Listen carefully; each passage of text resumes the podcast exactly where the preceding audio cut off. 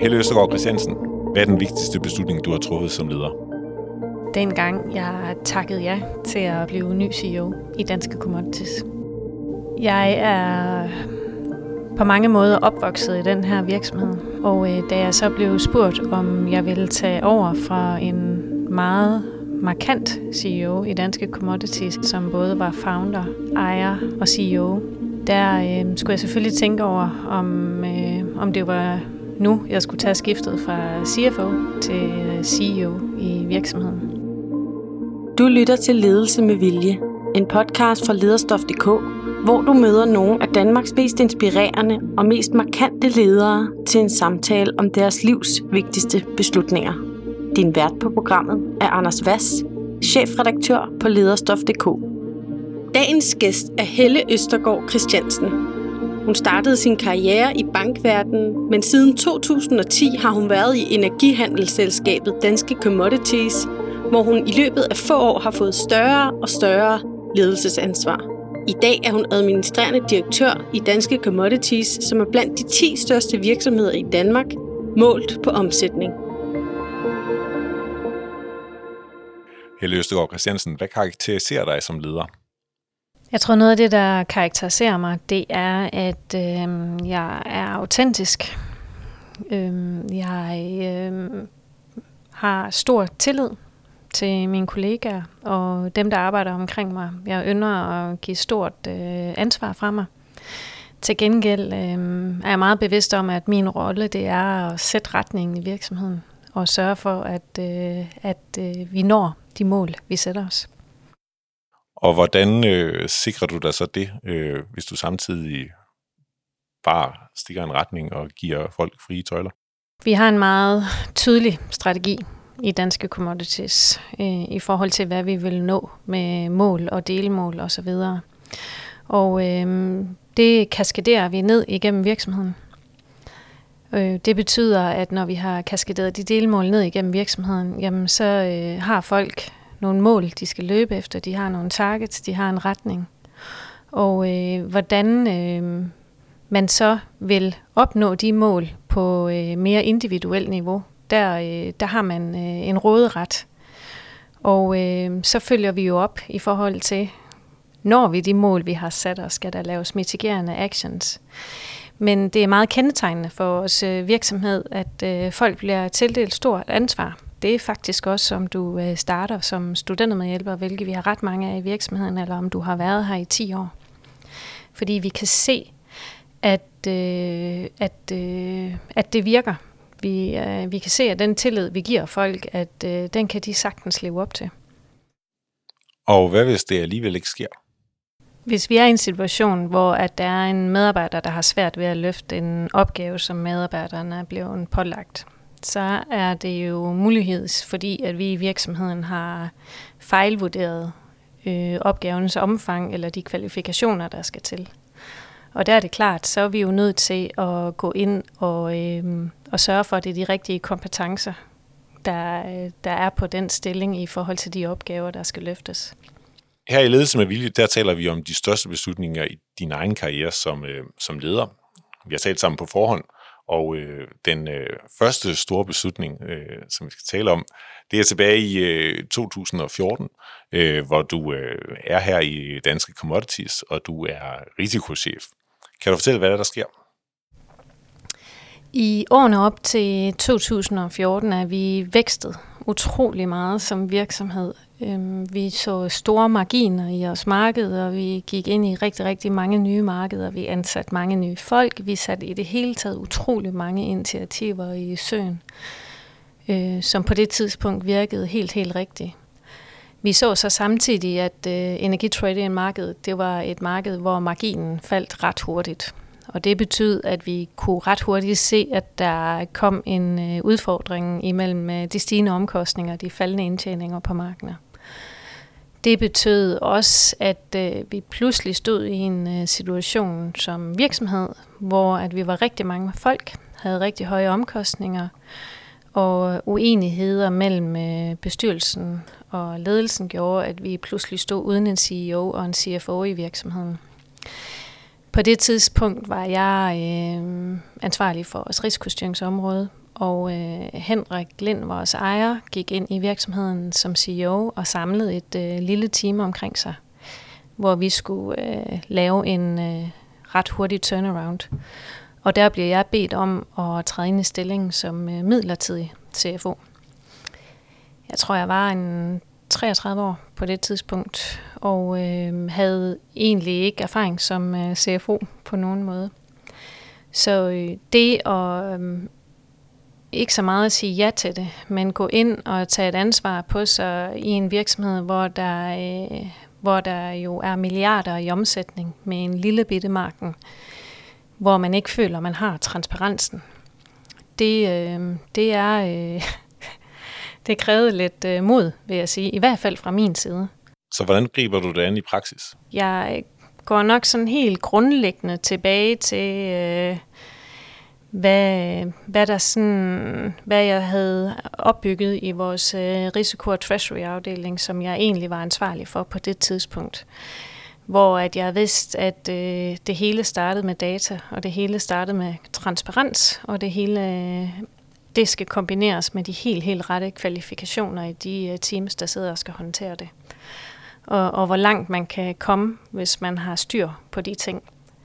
Så det var egentlig øh, en op- spørgsmål om at få opbygget de ting, og så tænke organisatorisk også. Hvordan øh, støtter man øh, organisatorisk, at man kan, øh, man kan lave så stor en forandring på så kort tid? Og samtidig vil jeg også sige, når jeg kigger tilbage på den tid, så øh, kunne vi jo se, og vi kan se i dag, at det var faktisk det helt, helt rigtige, vi gjorde. Men når jeg kigger tilbage med den erfaring, jeg har i dag, så vil jeg også sige, at der var nogle ting, jeg ville håbe, jeg havde grebet anderledes an, hvis jeg kunne gøre det igen, eller skulle gøre det igen. Hvad er det? Blandt andet var vi øh, nødt til at gå ind og ændre alle bonusskemaer, eller hvad hedder sådan noget, bonusaftaler for vores trader, øh, fordi at vi lavede en ny øh, bogstruktur for at få mere transparens, og vi skulle også have mere sammenhæng imellem indtjening og bonusudbetalinger. Og hvis der er noget, der er rigtig, rigtig farligt, så er det røre ved bonusaftaler i en virksomhed. Og især at gøre det hele virksomheden øh, forholdsvis samtidig. Hvorfor det? Det er øh, noget af det, som jeg har siden da øh, reflekteret rigtig, rigtig meget over, det er, at folk drives af forskellige ting. Hvis man laver en øh, personlighedstest på mig, så er jeg meget drevet af resultater. Meget, meget lidt drevet af økonomi. Mange tradere er super gode tradere, fordi de er drevet af økonomi. Og det skal man have respekt for. Og jeg kunne have svært ved at sætte mig ind i, i den del, når jeg var drevet af noget andet. Og det der med at have rigtig meget forståelse for, at folk er drevet af noget forskelligt, og det er derfor, de er dygtige til deres område. Det er noget, jeg er blevet meget, meget opmærksom på sidenhen, når man sidder over for folk, hvor man har svært ved at sætte sig ind i, hvorfor det her det betyder så meget, når der er noget andet, der betyder noget for en selv. Betyder det, at du sådan kortlægger folk, inden du i virkeligheden skal øh, forhandle med dem? Hvordan kan jeg bedst gribe dem an? Det er i virkeligheden jo personlig øh, information, men for eksempel i min ledelsesgruppe, der får vi lavet det, der hedder en Hogan-test, som er sådan en personlighedstest. Og jeg spørger altid, om de har lyst til at dele den med mig, og jeg deler også min med deres, for at få den der forståelse af, hvad er det, der driver dem, men også hvad er deres derailers, eller hvad er deres øh, svage sider, som jo typisk kommer til udtryk, når man er presset. Så jeg ved jo, øh, ham i ledelsen, der sidder er meget, meget stille lige nu. Det er højst sandsynligt ikke, fordi han er ligeglad, men det er fordi, at det er, det er hans derailer, når han bliver presset. Og øh, så lærer man jo efterhånden de der karakteristika og afkode dem med forskellige folk efterhånden, så man lærer dem at kende og, og bare bliver bevidst om det. Det er ikke noget, man behøver sådan at, at agere konkret ud fra, men den der bevidsthed, tror jeg er vigtig. Jeg vil gerne tilbage til, øh, til øh, den store opgave, du så på med de syv måneder. Du skal have 25 procent af medarbejderne øh, fyret. Du skal ud og hyre nogen, der, der kan noget andet øh, til dit team. Mm. Og det team, du sætter, hvor meget betyder din, øh, hvor meget betyder det, at det er nogle personer, du også har det personligt godt med i forhold til de hårde kompetencer? Jeg vil sige, det er ikke fordi, jeg behøver at have det personligt godt på den måde, at, vi, øh, at det nødvendigvis er en, jeg synes, det vil være hyggeligt at gå ud og drikke en øl med. Men det er meget, meget vigtigt for mig, at jeg har tillid til personen. Øh, jeg er, jeg er typen som person, der øh, giver tillid fra dag et. Man skal faktisk ikke gøre sig fortjent til min tillid. Bagsiden af det er så, at hvis man misbruger min tillid, så kan jeg blive urimelig skuffet og så kan det være enormt svært at genvinde den igen. Og det er noget, jeg arbejder med, for det ved jeg også, at det ikke er fair. Men, øh, men det er typisk sådan, det har været. Når du siger urimeligt skuffet, er det så noget, du mener, eller at det er urimeligt? Jeg synes selv, jeg kan være lidt urimelig der. At, øh, men det, jeg tror, det hænger sammen med, at, øh, at, øh, at jeg egentlig giver så meget tillid, og så egentlig også forventer, at folk lever op til den. Og hvis man sagde, at det var, det var mig, der havde skuffet dig, jeg håber ikke, jeg kommer til. Hvad vil, øh, hvordan vil jeg så opleve øh, det? Jamen, det vil, du, øh, det vil du kunne mærke på mig. Og jeg vil også sige det til dig. Og, øh, og det vil vi skulle have en snak om ret hurtigt. Og hvordan foregår sådan en snak med... Øh... Den foregår stille og roligt. Men, øh, men meget direkte og øh, også øh, to the point.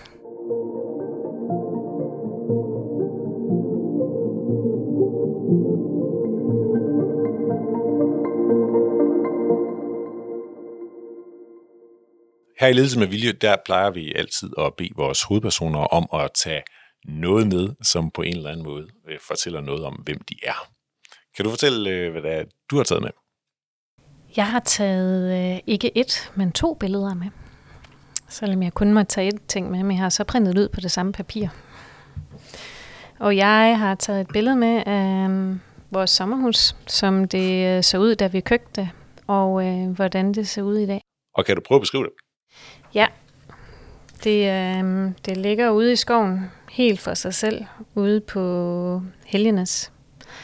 Det var et sommerhus, øh, mig og min mand købte, da vi boede i lejlighed her i Aarhus, og vi havde fået tre børn, da jeg var 30. Og købte allerede, da jeg købte, da jeg var 32 år gammel. Og øh, det bærer også lidt præg af, hvor man er i livet på det tidspunkt. For det er et sommerhus på 40 kvadratmeter, uden varmt vand, uden fjernsyn. Øhm, men øh, utrolig idyllisk, og øh, det bærer også præg øh, i, hvor, da vi købte hvor naivt vi gik til det, fordi øh, det så bare så hyggeligt og fint ud. Og øh, det har vi haft i, øh, i ni år, otte årene har det øh, set ud, som det gjorde, da vi købte på 40 kvadratmeter uden varmt vand, og uden nogen som helst form for noget, der minder om, øh, om øh, det, man har i hverdagen. Og øh, simpelthen været så glad for det. Og øh, så er jeg gift med en mand, der ser muligheder i alt. Jeg bliver præsenteret for en once in a lifetime opportunity en gang om ugen. Og øh, han har tegnet på det her hus i, øh, i et par år. Og øh, sidste år gjorde vi så det, vi drømte om, da vi købte det. Fik øh, bygget til det øh, og øh, lavet det helt om. Og har lavet rigtig, rigtig meget af det selv. Så, øhm, så øh, under den første corona-nedlukning fik vi beklædt hele huset. Under den anden corona-nedlukning har vi øh, lavet gårdhaver og bygget mure. Og jeg har virkelig... Øh, draget fordel af at være datter af en jord- og betonarbejder, for jeg har støbt alle murene. Der ligger meget hjerteblod i, i det sted. Og hvorfor er det, du øh, har taget det med i dag? Det, øh, det er nok fordi, at vi ikke kan komme udenom, at, øh, at det er et sted for mig, der også øh, gør det muligt for mig at have den hverdag, jeg har. Hvis man tog en, øh, en personlighedstest for mig, så vil den vise, at jeg er introvert. Men øh, det den også viser, det er, at jeg er det, man kalder en trained ekstrovert. Det vil sige, at jeg har anerkendt nødvendigheden af i min rolle at være ekstrovert. Så det har jeg tillært mig. Det betyder også, at jeg i dag ikke har, jeg har ikke nogen problemer om i at stå i store forsamlinger, gå øh, til konferencer og smalltalke med folk. Men det er ikke det, der giver mig energi. Det er nok der, hvor forskellen ligger. Så jeg får ikke energi af det der. Det tager energi fra mig. Så der, hvor jeg ligesom lader op til den hverdag, jeg har, det er, når jeg sådan kan være mere for mig selv. Og øhm, et sommerhus øh, ude midt på Helgenes, uden nogen naboer, betegner det vel øh, ikke meget bedre end øh, som et sted, hvor man virkelig kan lade op og, og også lave nogle helt simple ting, som er meget adskilt fra ens hverdag. Det er nogle andre ting, man laver sådan et sted. Så derfor har det, har det været vigtigt for mig at have det sted igennem de sidste 10 år. Hvor meget betyder familielivet for dig? Jamen, I det hele taget betyder familie, og så vil jeg også sige venner, utrolig meget for mig. Øhm, de, de venner, jeg har i dag, er venner fra, øh, da jeg gik i gymnasiet, og venner af mine børns venner og deres forældre. Så det er i virkeligheden, øh, det er i virkeligheden lige så meget min hverdag. Hvor stor forskel er der på øh, privat helle og arbejdshelle? Der er ret stor forskel. Jeg ved ikke, om I kender hende, øh, Disney-figuren, der hedder Hannah Montana, som er, øh, det gør man, hvis man har børn. Sådan almindelig skoleelev om dagen og popstjerne om aftenen. Jeg føler, jeg føler lidt sådan, at øh, der er ret stor forskel på den professionelle helle og den private helle. Øh, mine venner er som sagt de venner, der går rigtig langt tilbage. Det betyder også, at øh, en af mine bedste veninder, hun er pædagog på Rudolf Steiner skolen, en anden er fysioterapeut, en tredje sidder med kommunikation. På den ene side er det jo enormt befriende, at min, hele min identitet ikke er bygget op omkring min stilling, og det har altid været vigtigt for mig. Øh, det sætter tingene i perspektiv, og øh, det gør, at det, det er nogle andre ting, der fylder. Flipsiden kan så også godt være nogle gange, at det kan være svært at snakke om, om det, de ting, man faktisk sidder med, er problematikker og det ansvar, man føler på sin skulder, for det kan bare være enormt svært at forklare og for andre at sætte sig ind i. Så det gør også, at det kan blive, øh, at den professionelle del kan blive mere ensom. Og hvem deler du så det med? Jamen, der har jeg nogle få nære venner, som, øh, som jeg deler den del med. Når du siger, at øh, du, har, altså, du er introvert, men du har tillært dig at være ekstrovert, jeg tror, der er rigtig mange derude, øh, der godt kunne bruge dine bedste tricks til, hvordan man gør det. Åh, oh, få en coach, tænker jeg. og så kaste dig ud i det. Øhm, hvis man så de første gange, at jeg skulle holde oplæg på town halls og så videre, det er simpelthen tokrummende. Men øh, simpelthen øh, få nogle redskaber til det, og anerkende, at det er vigtigt, og anerkende, at man skal træne det, og man skal blive ved med at træne det. Så øh, det her med at stille sig op for en folk, det har jeg haft en coach til at hjælpe mig med, og en kommunikationsekspert, der ligesom har givet øh, tips and tools, do's and don'ts, og så bare kaste sig ud i det gang efter gang, og så anerkende, at man skal øve det, og man skal træne det. Og så for hver gang bliver det lettere. Og hvad er dine bedste tricks af dem, du har lært? Det er, at øh, man skal påtage sig sin rolle, vil jeg sige. Øh, jeg tror, det her med, at jeg er opvokset igennem, opvokset op igennem DC, der har jeg et eller andet sted altid tænkt, at øh, jeg skulle være en lille smule taknemmelig for de muligheder, der er blevet givet mig. Øh, og det er så også kommet igennem i den måde, jeg kommunikeret på og øh, fremtrådt på, hvor at øh, det her med at påtage sig sin rolle, at nu er man CEO, og påtage sig den, det er vigtigt. Så når man står op øh, på et town hall, så skal man huske, at når man er CEO, så skal man fokusere på det strategiske og de lange perspektiver, og ikke øh, hvilken agenda man vil gennemgå den næste halve time. Så vær bevidst om sin rolle. Vil det sige, at det er en slags øh, øh, suit, du tager på, øh, når det er sådan, at du skal ud og præstere som den ekstroverte øh, Helle ja, Jeg har sådan til CEO-kostyme, øh, jeg lige tager på. Og sådan imaginært. Imaginært, ja. Det har jeg. Altså, det er jo det er klart, man, øh, des mere man bliver bevidst, bevidst om det, des mindre bliver det imaginært, at man påtager sig det. Men man skal huske at se sig selv, som andre folk ser en.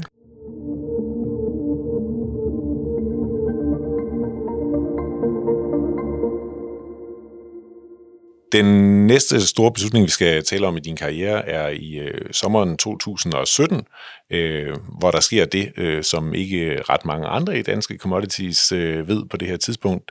Øh, men øh, Henrik Lind, ejeren, øh, har besluttet sig for, at han gerne vil, øh, vil sælge øh, butikken. Og øh, det får du en, øh, en vigtig rolle i. Kan du fortælle øh, om processen? Jamen, øh, det er faktisk lige inden sommerferien, at Henrik kalder mig ind på hans kontor og fortæller, at, øh, at han har besluttet for at sælge danske commodities, og om jeg vil stå for den salgsproces. Og øh, jeg havde faktisk ikke lige set det komme. Og øh, vi bliver så enige om, at, øh, at han lige skal tænke over det over sommerferien. Og om hvorvidt det skal være dig, eller? Om hvorvidt, at, øh, om, han, om det er nu, han skal sælge det.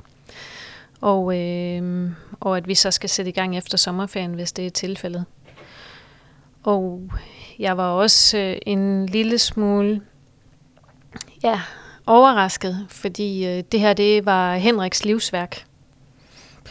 Og lægge ansvaret i hænderne på en, der ikke havde prøvet at sælge en øh, virksomhed af den kaliber før, synes jeg var en ret stor tillidserklæring øh, som, øh, som jo også gør, at man øh, føler, at, øh, at man skal leve op til den tillid. Men Henrik tænkte over det i løbet af sommerferien, og efter sommerferien øh, ja, var han bekræftet, at det var det, der skulle ske. Og øh, det, der så sker, det er, at øh, jeg skal jo finde ud af, hvordan gør man sådan noget. Og øh, det første, jeg tænker, det er, at vi øh, skal have nogle øh, strategic financials advisors på banen i forhold til, hvordan skal vi gribe det, det her strategisk an. Og der, øh, der laver jeg en beauty contest mellem de tre største, eller tre af de store her i landet, må jeg hellere sige, for ikke at fornærme nogen. Og øh, beder dem om at komme med et oplæg på, hvem ser de som mulige købere, hvordan ser de processen skal være, hvordan ser de en mulig prissætning, og hele det her, øh, hele det her øh, forløb. Og jeg tager så fat i øh, en af dem, der ikke er tier 1 i den her, men som jeg vil kalde tier 2. Og sige, sagde til dem, at øh, vi skal i gang med det her forløb. Jeg har bedt de her tre om at komme med en, øh, et, øh, en mulig øh, forløb eller, eller prospekt på det her. Og øh, I får den ikke, men når jeg får de her tre forslag, så har jeg brug for jer til at hjælpe med at gennemgå det.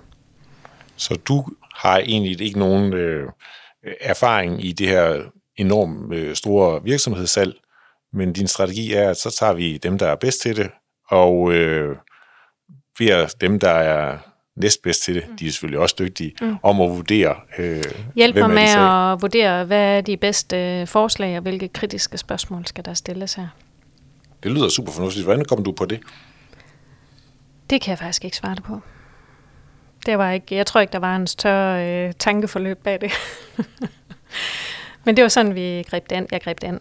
Og så, øh, så fandt vi jo en øh, partner igennem det her, hvor vi også fik identificeret, hvem var de, øh, hvor kunne vi opnå den største værdisætning, og, og hvad skulle det være for et forløb. Og så er det jo ellers et forløb, man går i gang med, der var i et års tid.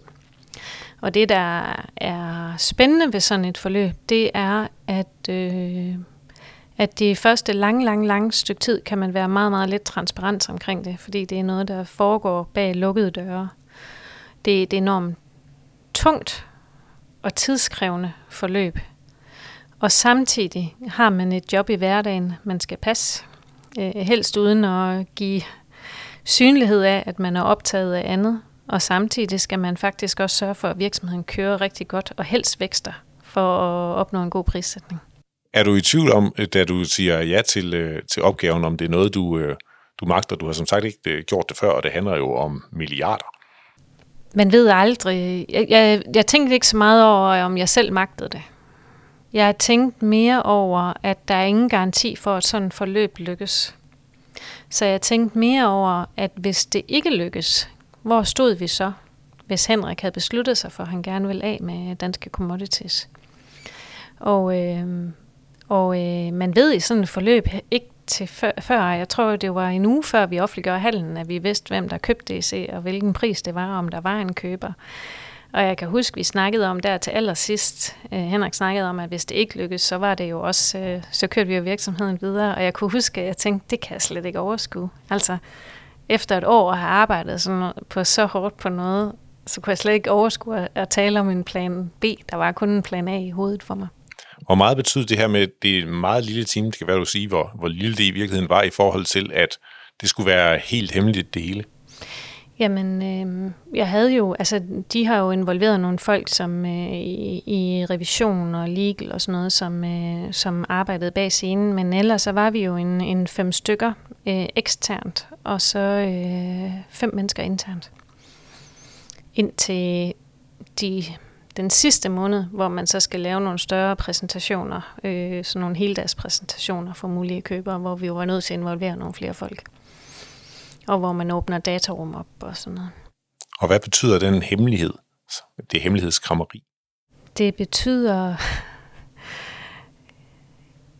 Jeg synes lidt, det betyder... Jeg har sådan et billede af, at man bliver sådan en and, hvis I forestiller jer, at I kigger på sådan en and, der flyder stille og roligt oven på vandet, og se ud som om, der er styr på det hele, og så under vandet der, så de der ben der, de, øh, de tonser bare afsted. Det var sådan lidt det billede, jeg havde af mig selv. Øhm, men det var jo egentlig ikke for at skulle holde det hemmeligt i nogen ond mening. Det er simpelthen fordi, man ikke ved, om det lykkes. Og hvis det ikke lykkes, er det bare ikke godt for hverken medarbejdere, virksomhed eller omverdenen at fortælle, at man har været i et forløb, der ikke er lykkes. Så øh, det var uh, kun af gode hensigter.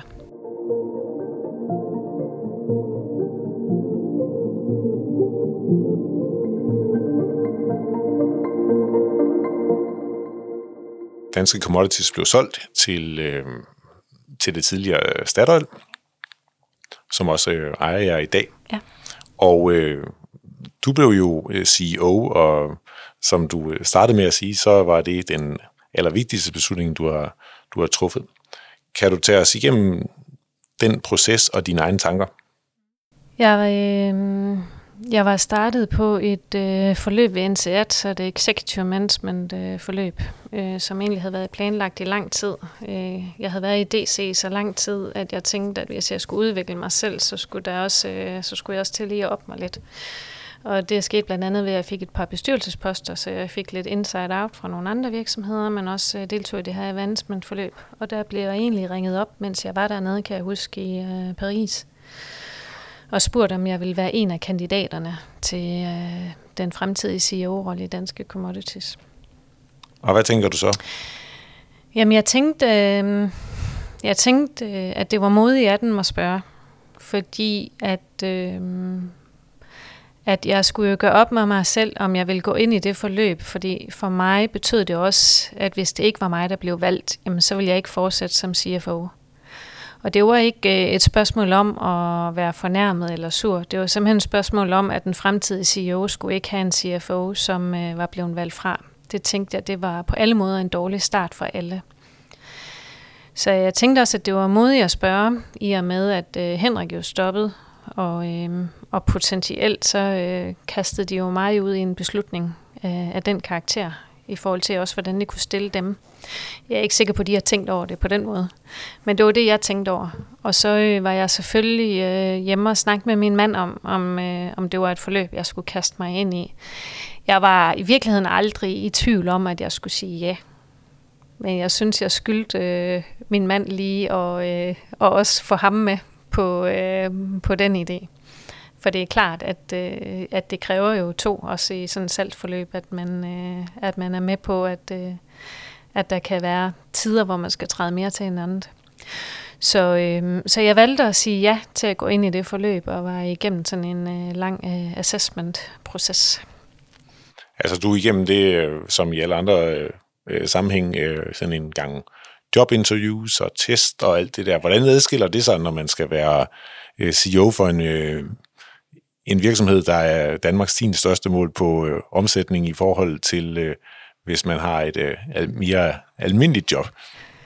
Altså nu kan jeg jo sige, hvordan det var for mig. Jeg ved jo ikke, hvordan det er generelt, for jeg kan også godt afsløre, at jeg har ikke været i andre CEO-forløb end den her.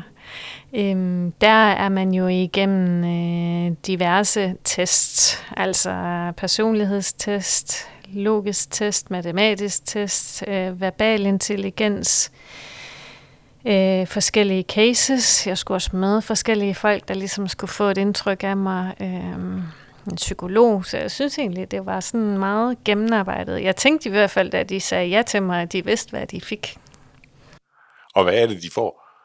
Jamen, øh, de får en CEO, som er meget resultatorienteret. De får en CEO, der er meget værdidrevet. Og øh, de får en CEO, som også kender energimarkedet og virksomheden og branchen, øh, hun er i rigtig godt. Hvor meget betyder den øh, faglige ballast for dig? Jeg tænker ikke, at, øh, at øh, dyb faglig ballast er en forudsætning for at drive det her job, men det er klart, at det, gør mig, det gjorde mig mere tryg i det, øh, i, da jeg sprang ud i det. Du er jo blevet øh, kåret øh, som øh, den øh, 31. Det er den 20. mest magtfulde erhvervskvinde i, øh, i verden af det amerikanske medie Fortune på et tidspunkt. Hvordan øh, tror du, de er kommet frem til, til det? Jamen, det er faktisk et meget godt spørgsmål. Jeg bliver stillet det rigtig mange gange, og skal også øh, tit forholde mig til, hvorfor den og den ikke er med på listen. Øhm, det var generelt en øh, ret stor overraskelse, øh, og jeg har øh, prøvet at rationalisere mig lidt frem til, hvorfor jeg står på den liste, fordi jeg er faktisk udmærket godt klar over, at jeg ikke er den 31. mest øh, magtfulde erhvervskvinde i verden. Men det, jeg har rationaliseret mig frem til, det er, at de på den liste også kigger på kvinder, der har brudt et glasloft. Øh, det er sådan, at det energisektoren er den sektor i det hele taget af alle sektorer, hvor der er lavest øh, repræsentantskab af kvinder. Og det er også øh, den sektor, hvor der er færrest kvindelige CEOs. Der er kun 1% kvindelige CEOs i energisektoren i verden. Og der er måske kun én kvindelig CEO for en energitrading virksomhed. Så jeg tror, at det er derfor, jeg står på listen. Gør du noget aktivt for at ændre ved det? Så jeg kommer af listen? Nej, eller så, så I bliver mere end 1% kvinder og flere kvinder i branchen? ja, det gør jeg. Øhm, og det er jo altid en farlig debat at gå ind i. Men jeg synes, at vi som sektor står og ikke udnytter 50 procent af de kvalifikationer, der er på arbejdsmarkedet. Det synes jeg er synd. Og det er ikke kun synd, jeg synes også, at det kan præge vores konkurrencekraft. Øh, vi ved i dag, at øh, kvinder har lige så gode uddannelser som mænd, øh, og øh, at vi som sektor ikke formår at tabe ind i 50 procent at de, de kvalifikationer, synes jeg, mm, er skidt for vores sektor. Og øh, konkurrencekraften bliver jo mere og mere øh, præget på tværs af sektorer, så vi kan ikke bare kigge på os øh, selv alene. Så derfor synes jeg, at det, det er noget, at vi skal gøre noget ved som sektor. Hvad gør du konkret her i Danske Commodities for at ændre øh, sammensætningen, som jo heller ikke her er lige? I Dansk Commodities har vi fokus på diversitet, og diversitet for os er ikke kun kvinder og mænd. Det er også øh, nationaliteter, det er alder, alder, og det er personlighed. For jeg synes, at diversitet øh, dækker over alle tingene. Hvis vi så øh, skal dykke lidt ned i forhold til kvinder, jamen øh, for det første, så prøver jeg at være en rollemodel. Så en gang imellem, så stikker jeg næsen frem og taler lidt omkring øh, kvinder og en ledelse og karriere.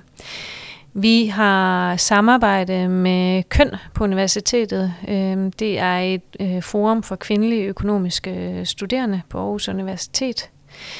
Vi øhm, har øh, KPI'er for A-rated kvindelige ansøgere. Så det er ikke et spørgsmål om, at man skal ansætte et vis antal kvinder, men det er et spørgsmål om, at vi som virksomhed skal formå at få ansøgninger for de bedste kvinder derude. Og det gør blandt andet, at øh, vi har kigget vores job at, eller jobannoncer igennem, hvor det viser, at 95 procent af de ord, vi brugte, var maskuline ord. Og det er jo interessant, øh, at øh, vi bruger nogle ord, der ikke appellerer til kvinder. Så det er noget af det, vi har arbejdet med. Så vi arbejder med det, ligesom vi arbejder med internationale profiler og alder på at sørge for at få de bedste ansøgere for de kvinder, der er derude.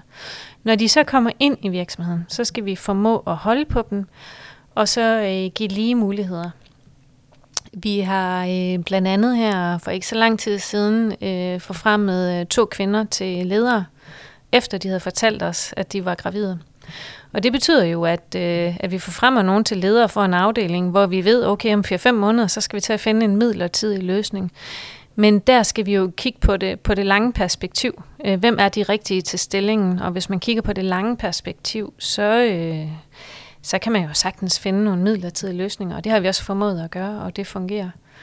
Øhm, så øhm, så øhm, jeg tror generelt på, at øh, strukturen i Danmark gør, at øh, vi får ikke noget hjælp politisk på det her område. Så det er i virkeligheden op til virksomhederne at løse det.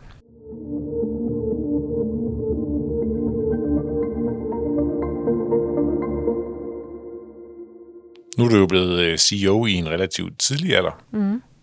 Ser du også dig selv sidde i stillingen om 25 år? Jeg har slet ikke tænkt så langt. Og for fem år siden tænkte jeg heller ikke, at jeg skulle være CEO. Så øh, nej, jeg har slet, slet ikke øh, tænkt så langt. Hvad er allervigtigst for dig som leder?